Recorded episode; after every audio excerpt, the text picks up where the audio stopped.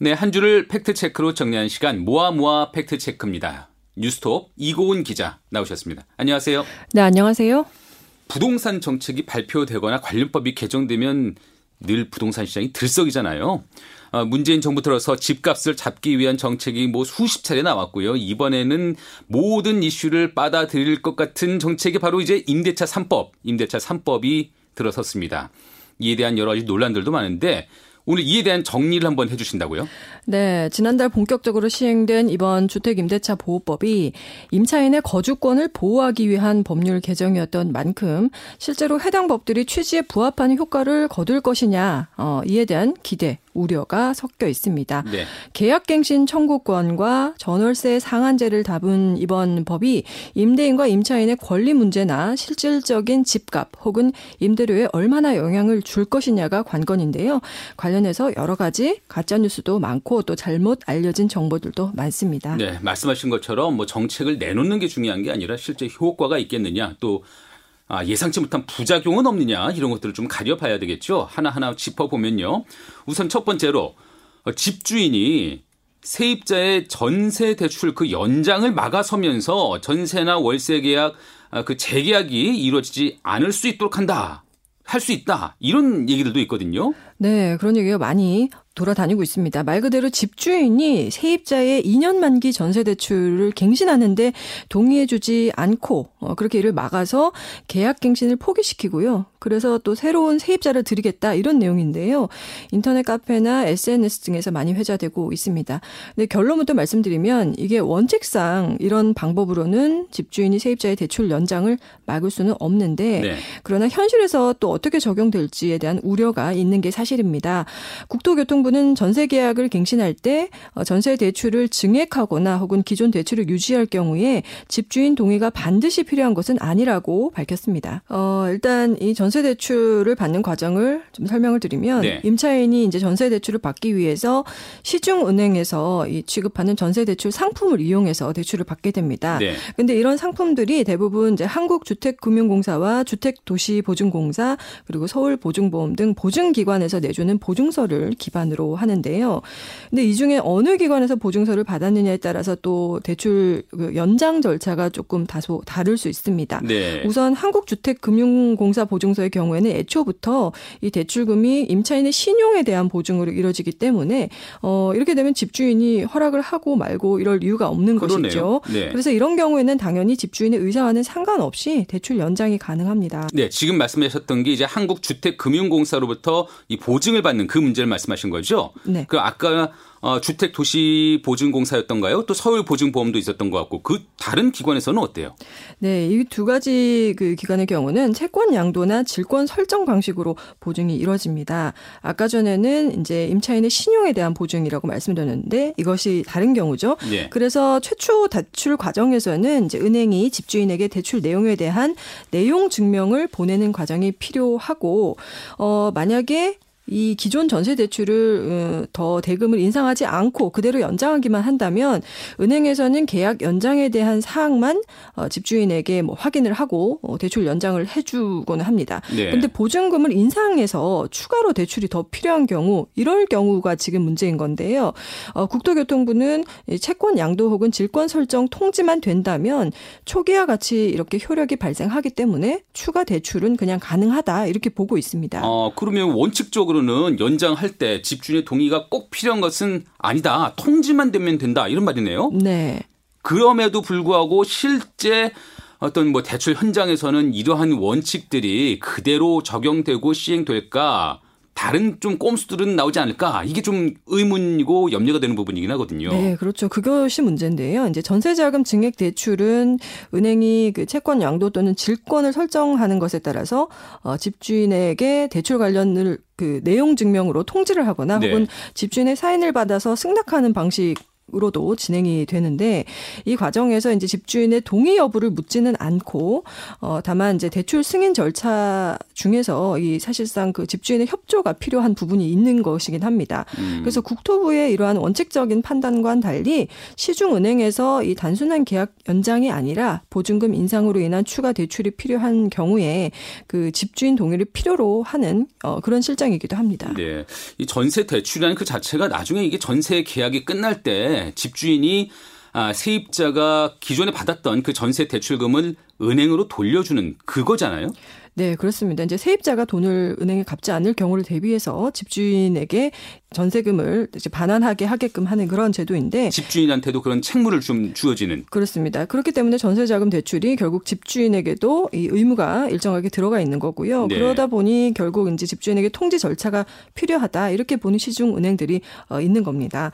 보증 기간 중에 이제 서울 보증보험 같은 경우는 추가 대출 과정에서 집주인의 사인이 필요해서 이 동의 없이 추가 대출이 불가능하다 이러한 경우도 있습니다. 그럼 아예 이를테면 집주인이 아예 작정을 하고 은행 연락을 아예 받지 않겠다. 은행 연락 아예 피해버리면 그렇게 되면 어떻게 돼요? 그런 우려들이 지금 나오고 있는 건데요. 실제로 단순 전세 연장 대출의 경우에도 은행이 기존 계약이 그대로 유지되는지 이 집주인에게 확인하는 과정을 거치고요. 예. 만약에 집주인이 연락을 안 받고 또 대출 만기일에 은행에 대출금을 뭐 그냥 보내버리 갚아버린다던가 또 추가 대출 시에 은행의 내용 증명을 집주인이 받지 않고 관련 서류를 이제 도달하지 않은 경우 이런 경우는 이제 복잡한 상황이 생길 수가 있거든요. 네. 그래서 이런 우려가 이제 곳곳에서 나옴에 따라서 국토부가 이 보증기관의 내부 규정이나 이런 그 절차들을 좀 더 명확하게 하는 추가 조치를 검토할 계획으로 알려지고 있습니다. 네, 이번 정책을 내놓으면서 정부도 여러 가지를 꼼꼼히 살펴본다고 살펴봤겠지만 하나하나 따져보면 구멍이 없진 않은 것 같아요. 네. 그런 우려들 계속해서 좀 추가 대책으로 아, 그런 우려들을 좀 씻겨 나갔으면 좋겠습니다. 아, 또한 가지 관심을 끄는 부분이요.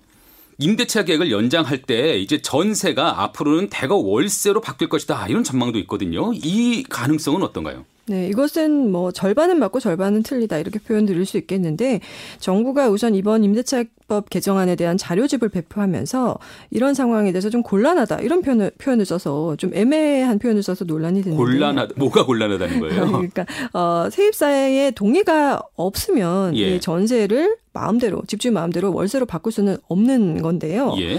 이 주택 임대차 보호법 제 6조의 3 이 조문을 보면 갱신되는 임대차는 전 임대차와 동일한 조건으로 다시 계약된다라고 되어 있거든요. 그러니까 전세면은 기존대로 계속 전세, 월세라면 뭐 월세. 네, 그렇습니다. 지난 3일에 심상정 정의당 의원이 자료를 하나 어, 보고 발언을 했는데 전월세 비중이 이미 2012년에 역전됐다라고 했습니다. 네. 이 국토교통부가 발표한 2019년도 주거실태 조사 결과를 보면 임차인 통계 중에서요. 2008년 당시에는 전세 비중이 55%였고 월세 비중이 45%여서 전세 비중이 더 높았습니다. 네, 네. 근데 이게 역전된 것이 2012년이 맞는 것이 전세 비율이 49.5%, 월세 비율이 55점 아 50.5%로 역전이 됐거든요. 이미 8년 전에 월세가 더 많아지게 됐네요. 네. 그렇습니다. 이러한 추세가 계속돼서 이제 가장 최근의 통계를 보면 월세가 60.3%, 전세가 39.7%로 월세 비중이 더 늘어나긴 했습니다. 네. 그러니까 법의 실행 여부와는 관계없이 전반적으로 이제 전세보다 월세가 증가해온 추세가 꾸준히 이어져 온 겁니다. 예. 그럼 법 과는 상관없이 이미 이런 추세가 이어지고 있는데 앞으로도 계속 그렇게 될 것인가? 어, 어떤 많은 분들이 뭐 우려하는 것처럼 아니면 예측하는 것처럼 전세라는 그 한국의 독특한 그 전세 제도가 완전히 소멸될 것인지 궁금해하는 분들이 많을 것 같아요. 네, 이 서울 전세 시장의 경우 만 어, 때려서 말씀드리면 사실 충분한 자금 여력이 없이 우리가 이제 갭 투자라고 하죠. 네. 어, 이렇게 집을 보유한 임대인들이 좀 많은 게 실상인데요. 이 임대인들이 전세를 월세로 돌리고 싶다고 하더라도 이 보증금 자체가 또 많이 올랐기 때문에 이 수억억 원대의 보증금을 갑자기 마련하는 게 좀 쉬운 일이 아니다. 그래서 급속한 속도로 전세가 소멸하는 사태가 올 것이다. 이렇게 전망하기는 다소 어려운 상황입니다. 네. 그런데 이제 부동산 시장이라는 게 단기적인 수급 상황만으로는 그 효과를 설명하기 부족하고요. 좀 더 장기적으로 시장이 어떻게 탄력적으로 움직이는지에 대해서 좀 살펴봐야 하는 부분이거든요. 그래서 네. 정부 가 좀 더 세심하게 전망하고 장기적으로 대응해야 이 현장의 혼란을 줄일 수 있을 걸로 보입니다. 네. 어, 또 하나는 집주인이 자기 집으로 이제 실입주를 하게 되면 계약갱신 청구권을 사용할 수 없는 예외가 된다. 아, 그러니까 더 이상 이제 그 집에 세입자가 머무르 살수 없게 된다. 이런 예외가 있는데 이 경우에 이제 세입자가 실제로 실입주가 된 것인지 아닌 것인지 그 집주인이 나를 속일 것은 아닌지 확인할 방법이 있어야 되는 거잖아요. 네, 그렇죠. 어, 그런 이유 때문에 그 집주인이 뭐 자기가 직접 살겠다 이렇게 얘기하면서 계약갱신 청구권을 거절하고 근데 사실상은 이 보증금을 높여서 다른 세입자를 구할 수 있는 게 아니냐 이러한 꼼수를 쓸 수도 있는 게 아니냐. 수도 있거든요. 예, 그런 전망도 많이 나옵니다. 그래서 이 때문에 국토교통부와 법무부가 세입자가 집주인의 확정 일자나 전입 신고 등 어, 실제로 실입주를 했는가 이것을 어, 그런 정보를 열람할 수 있는 권한을 세입자에게 부여하기로 했습니다. 그래서 음. 그동안 해당 그 주택 의 실거주 여부 등에 대한 정보 열람을 뭐 집주인과 세입자 그리고 소유자 뭐 이렇게 금융기관에서만 가능했는데요. 계약 갱신을 거절당한 임차인도 그 열람 권한을 갖도록 확대를 한 겁니다. 네, 이제 세입자도 그 열람을 할 수 있는 권한을 갖게 된 거네요. 그러니까 실제로 집주인이 실제 거주 목적으로 계약을 갱신, 계약 갱신을 거절했는지 이후에는 확인을 해볼 수 있다는 점. 네, 그렇습니다.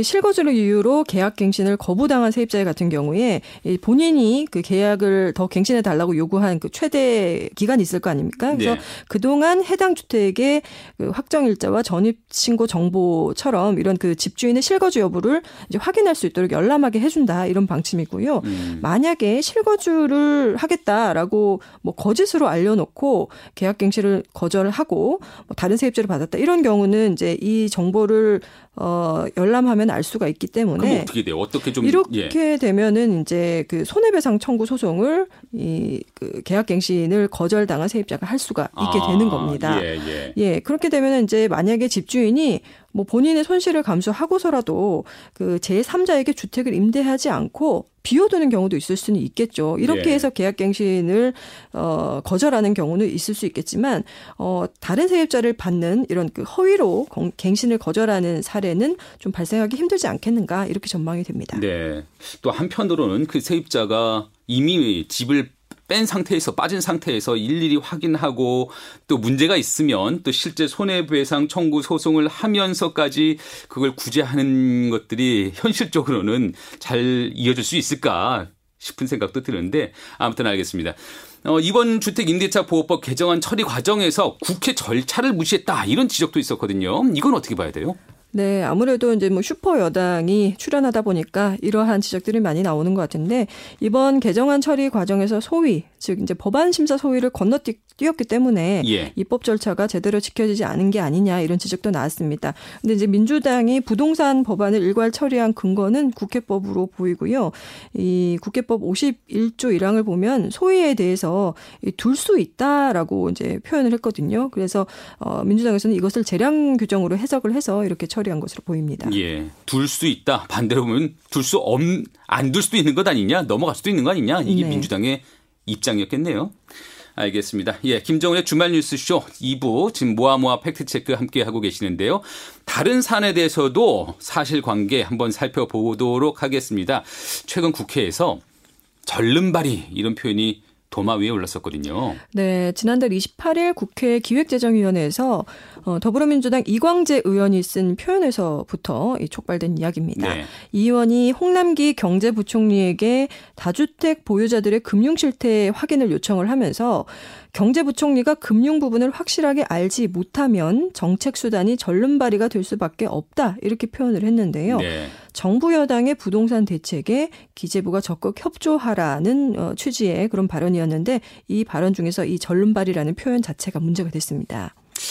뭐 어떤 취지인지는 알겠어요. 어떤 취지인지는 알겠는데 굳이 이런 표현을 써서 논란을 일으킬 것까지야 하는 생각도 좀 들고요. 어쨌든 이 표현이 이제 장애 비하 표현이기 때문에 문제가 되는 거죠. 그렇습니다. 정의당의 장혜영 의원이 어, 절름발이라는 표현은 사실 명백하게 장애를 비하하는 표현이다 이렇게 지적을 했는데 네. 뭐 장혜원 본인도 장애를 가진 동생과 함께 지내면서 영화를 만든 그 그렇죠. 감독으로도 유명하죠. 예, 예. 장혜원이 지적한 대로 절름발이라는 표현 자체는 장애인을 비하하는 용어가 맞습니다. 표준 국어 대사전을 보면 어, 한쪽 다리가 짧거나 다치거나 해서 걷거나 뛸 때 몸이 한쪽으로 어, 기우뚱거리는 사람을 낮잡아 이르는 말이다. 이렇게 사전에도 이렇게 비하하는 용어라고 정의가 되어 있습니다. 맞습니다. 맞는데 또 한편에서는 사실 이제 이 정도의 표현은 관행적으로 쓰고 있지 않느냐. 어, 이게 굳이 정말 장애인을 비하하는 의도는 분명히 아니었을 것이고 그런 점에서는 이 표현이 굳이 아, 장애 비하 용어다 해서 이렇게 이 정도로 비판을 받아야 할 것까지 있느냐 이런 의견도 있거든요. 네, 그렇습니다. 이제 또 사전에 보면 절름발이라는 표현 자체가 또 다른 좀 비유적인 의미로 쓰이기도 하거든요. 네. 그러니까 사물을 구성하는 요소들이 균형을 이루지 못하고 조화되지 아니한 상태를 비유적으로 이루는 말이다. 라는 어, 설명도 있어요. 이제 의미가 그렇게 확장이 돼버린 거죠. 예, 예. 그래서 이렇게 오랫동안 고착화돼서 직접 장애인을 비하하거나 사회적인 평판을 하락시키고자 하는 의도가 없고 이렇게 관행적으로 쓰는 표현이라고 뭐 볼 수도 있겠지만 그런데 또 이런 그 관습적인 사용을 하는 것 자체가 장애인에 대한 그 편견과 오해를 계속해서 고착화시킬 수 있다.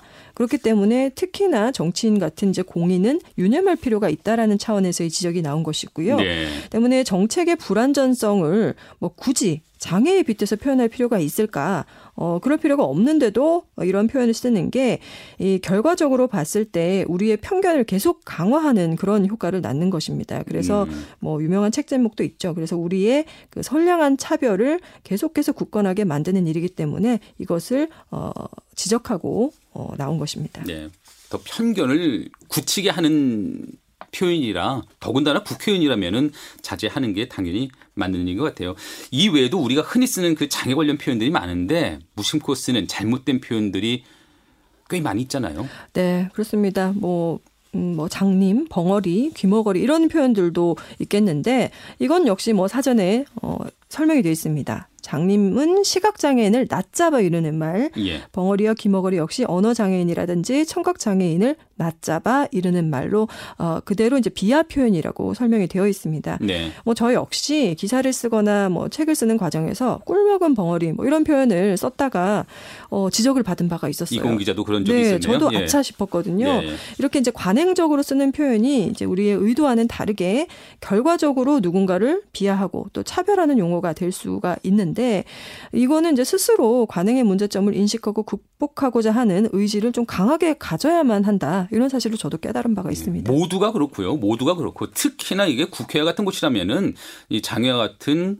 어, 좀 관행적이지만 안 좋은 표현들 이런 부분들은 특히 좀 절제하고 자제하고 안 써야 될 것 같은데 그런데도 정치권에서 이런 장애의 비하 표현이 이번이 처음이 아니고요. 종종 있어 왔던 것 같아요. 네, 뭐 이게 여야나 정파를 막론하고요. 어, 계속해서 벌어지고 했던 그런 일들인데 뭐 지난해만 해도 7월에 북한 비사일, 미사일 발사와 관련해서 황교안 전 그 자유한국당 대표가 문재인 대통령이 북한 미사일 도발에 벙어리가 돼 버렸다라고 발언을 해서 곤욕을 네. 치른 바 있고요. 뭐 심상정 정의당 대표도 2016년 9월에 북한 5차 핵 핵실험 당시에 우리 군 당국이 또다시 눈뜬 장님이었다면 큰 문제 이렇게 지적을 했다가 장애인 단체에 거센 항의를 받은 바가 있습니다. 그러네요. 근데 또 이런 표현이 있을 때 지적을 하는 어 주체 역시 여야나 정파를 막론하고요. 주로 이 장애 당사자인 의원들이 문제를 제기를 해 왔습니다. 음. 이런 것을 보면 국회의원들이 어 소수자에 대한 인권 감수성이 평균적으로 낮은 것이 아니냐 이렇게 생각할 수 있는 것 같습니다. 혹시 뭐 장애 비하 표현과 같은 뭐 그런 것을 규정하는 그런 뭐 규정 뭐 그런 것들이 좀 있을까요? 어, 뭐, 법적인 것은 없지만, 이제 권고 수준의 그런 규정이 있습니다. 2006년에 유엔 총회에서 채택되고, 2008년 우리나라가 비준한 장애인의 권리에 관한 협약이 있는데, 이 협약 8조를 보면, 삶의 모든 영역에서 장애인에 대한 고정관념, 편견 및 유해한 관행을 근절할 것을 권고하고 있습니다. 그게 이제 유엔에서의 규정이고요. 네, 예, 또 국내는요. 국가인권위원회가 2014년 11월에 이 과거로부터 답습해오던 부정적인 용어와 표현 행위로 불특정 장애인에 대한 부정적 고정관념과 편견을 심화할 수 있기 때문에 인간 고유의 그 인격과 가치에 대해 낮게 평가할 수 있다. 이렇게 예, 이야기하면서 공적 영역에서 장애와 관련된 속담 등 관행 적인 표현을 자제하라. 이렇게 당부한 바가 있습니다. 네, 네. 예. 어, 인권위는 음, 법적인 제재는 너무 과도하지만 특히나 국회 혹은 뭐 언론에서는 이걸 쓰지 않아야 한다. 이렇게 지적을 했습니다. 네, 국회 특히 언론에서는 더 좀 유의하라. 저희도 알겠습니다. 이 정치권에서의 표현 논란 짚어봤는데 정치권에서 또 다른 논란이 제기된 엉뚱한 사안도 있었습니다. 어, 여성 의원의 옷차림 논란이었는데요. 저는 이게 사실 왜 논란이 됐는지도 잘 모르겠는데 한번 짚어보죠. 네, 류호정 정의당 국회의원이 어, 지난 4일 국회 본회의장에서 핑크색 짧은 랩 원피스의 운동화 차림으로 등장해서 논란이 이어졌습니다. 아마 많이들 이렇게 사진으로 보셨을 까요? 그 네. 모습을. 더불어민주당 백만 당원 모임 페이지에 이 류 의원의 그 의상을 비난하는 글이 게시가 됐는데 내용은 이제 이렇습니다. 때와 장소에 맞게 옷을 갖춰 입는 것도 상대방에 대한 예의다. 이런 내용이었고요. 뭐 이 글에 많은 비난의 댓글이 달렸는데 특히나 이 중에는 비례대표 좌파 여성 청년 정치인의 수준을 운운하는 좀 어, 여성 혹은 청년 차별에 대한 내용이나 성희롱적인 발언까지도 담겨져 있었습니다. 여성 의원의 옷차림과 좌파 여성 청년 정치는 왜 이게 연관이 되는 건가요? 참 알다가도 모를 일인데요. 어쨌든 반면에 어쨌든 류 의원을 옹호하는 반응도 많았어요. 네, 복장과 일처리가 무슨 상관이냐, 일만 잘하면 된다, 뭐 이런 의견도 있었고, 또 보수적인 국회에서 파격적인 의상을 보니까 신선하고 좋다, 이런 반응도 있었습니다. 어, 심상정 정의당 대표는 다음날 국회의원들이 저마다 개성 있는 모습으로 의정 활동을 잘 할 수 있도록 응원해달라 하면서 다양한 시민의 모습을 닮은 국회가 더 많은 국민을 위해 일할 수 있다, 이렇게 말을 했고요. 어, 고민정 더불어민주당 의원도 옷으로 과도한 비난을 받는 것에 대해 동의할 수 없다. 오히려 국회의 과도한 엄숙주의와 권위주의를 깨준 것에 대해 감사의 마음을 전한다고 말하기도 했습니다. 국회에서 복장 논란이 일었던 거는 사실 이번이 처음은 아니에요. 예전에 네. 유시민 노무현 재단 이사장이 국회의원이던 때 그때도 논란이 있긴 했거든요. 네, 2003년 어, 유시민 당시 국민개혁정당 국회의원이 재선거로 당선돼서 그 본회의장에서 의원 선서를 하려고 했는데 그 당시 캐주얼한 복장을 입고 와서 곤욕을 치렀습니다. 네. 이른바 이제 백바지 사건이라고 불리는데 당시 넥타이를 매지 않고 그 흰 면바지를 입고 등원을 했기 때문에 어, 논란이 일었는데요. 당시 동료 의원들이 뭐 탁구 치러 왔느냐, 국민에 대한 예의가 없다 이렇게 소리를 야유하며 막 그랬죠. 네, 항의도 했고 그러면서 이제 한 나라당 당시 의원들은 집단 퇴장까지 했어요. 그래서 의원 선서를 할 수 없어서 다음 날 의원이 이제 정장에 넥타이를 메고 의원 선서를 하는 그런 일이 있었습니다. 예. 지금 생각해 보면 이게 풋 웃음이 나올 일이긴 한데 아, 국회의원의 복장 규정이라는 게 뭐 따로 있어요? 뭐 따로 있는 것은 아니고요. 다만 국회법 25조를 보면 의원은 의원으로서의 품위를 유지해야 된다. 이렇게 포괄적인 규정이 있기는 합니다. 네. 그래서 뭐 결국 정해진 복장 규정이 있는 것은 아니고요. 어, 2004년에는 강기갑 당시 민주노동당 의원이 수염을 기르고 한복 두루마기를 입고 또 고무신까지 신은 채 등원을 하기도 해서 그랬죠. 화제가 예. 됐었습니다. 근데 당시를 떠올려 보면 이 강전 의원 같은 경우는 뭐 유전 의원이나 뭐류 의원의 사례와 같이 이런 뭐 강한 반발을 일으키지는 않았었습니다. 그러니까 강전 의원의 경우에는 본인이 농민이었잖아요. 농, 농민이었어서 농민 의상이라고 볼 수 있는 복장 말하자면 자신이 어떤 사람인가를 의상으로 옷으로 그대로 보여준 것이다 이렇게 볼 수가 있고요. 네. 그렇게 따지면 지금 류호정 의원 같은 경우에도 20대 여성인데 20대 여성의 그 모습을 그대로 보여주는 그런 의상, 그런 옷을 입었을 뿐인데 이게 인정을 잘 못 받았던 것 같아요 한쪽에서. 네, 그렇습니다. 그래서 그 점 때문에 전문가들은 위한- 향한 이 비난이 여성에 대한 혹은 또 청년에 대한 차별적인 시각이 담겨 있다 이렇게 분석을 많이 하고요. 또류 의원 본인도 어, 자신의 옷차림에 쏟아진 성희롱적 표현은 보통의 여성을 바라보는 시선을 드러낸 것이다라고 이야기했습니다. 그러면서 본인이 입법 노동자이고 어, 국회는 제 일터다. 제가 겪는 일들이 여성들이 일터에서 겪는 일과 다를 바 없다. 이런 입장을 밝힌 바가 있습니다. 네. 국회의원의 연령, 재력, 계층 이런 것을 따져보면 떠오르는 그 전형적인 모습들이 있는데 좀 노쇠하고 또 남성 중심적이고 뭐 높은 그 재산을 가진 자산가들 예. 이렇게 이제 추격이 되기도 합니다. 검은 양복에 넥타이를 맨 50대 남성들. 네. 그래서 이제 이건 당연히 좀 타파돼야 할 부분이죠. 그래서 이런 그 점을 타파하기 위해서 총선에서도 각 정당에서 청년 공천, 뭐 여성 공천에 공을 들이기도 하는데 하지만 실제로 국회에 청년이나 장애인 등 소수자 정체성을 가진 사람들이 진입을 하고 나면 그 당사자성을 기반으로 한 입법 활동을 하는 데는 한계가 많고요. 예. 에, 때문에 결과적으로는 이들이 구색 맞추기를 위해서 이용된 게 아니냐 이런 비판도 뭐 많이 있었죠. 그런 비판이 있어 왔습니다. 네, 국회가 국민을 대변하기 위해서 대표성을 띄면서 입법 활동을 해야 하는 기관인 만큼 더 많은 다양성을 수용해야 할 필요가 있다 이런 지적은 뭐 꾸준히 나오고 있고요. 국회에서조차 소수자성을 인정하지 않고 또 이걸 오히려 묵살하고 조롱하는 것 어, 의회 민주주의의 시계를 거꾸로 돌리는 일이 아닐까 싶습니다. 알겠습니다. 오늘 말씀 여기까지 들을까요? 감사합니다. 네, 지금까지 팩트체크 전문 언론이죠. 뉴스톱 이고은 기자와 함께했습니다.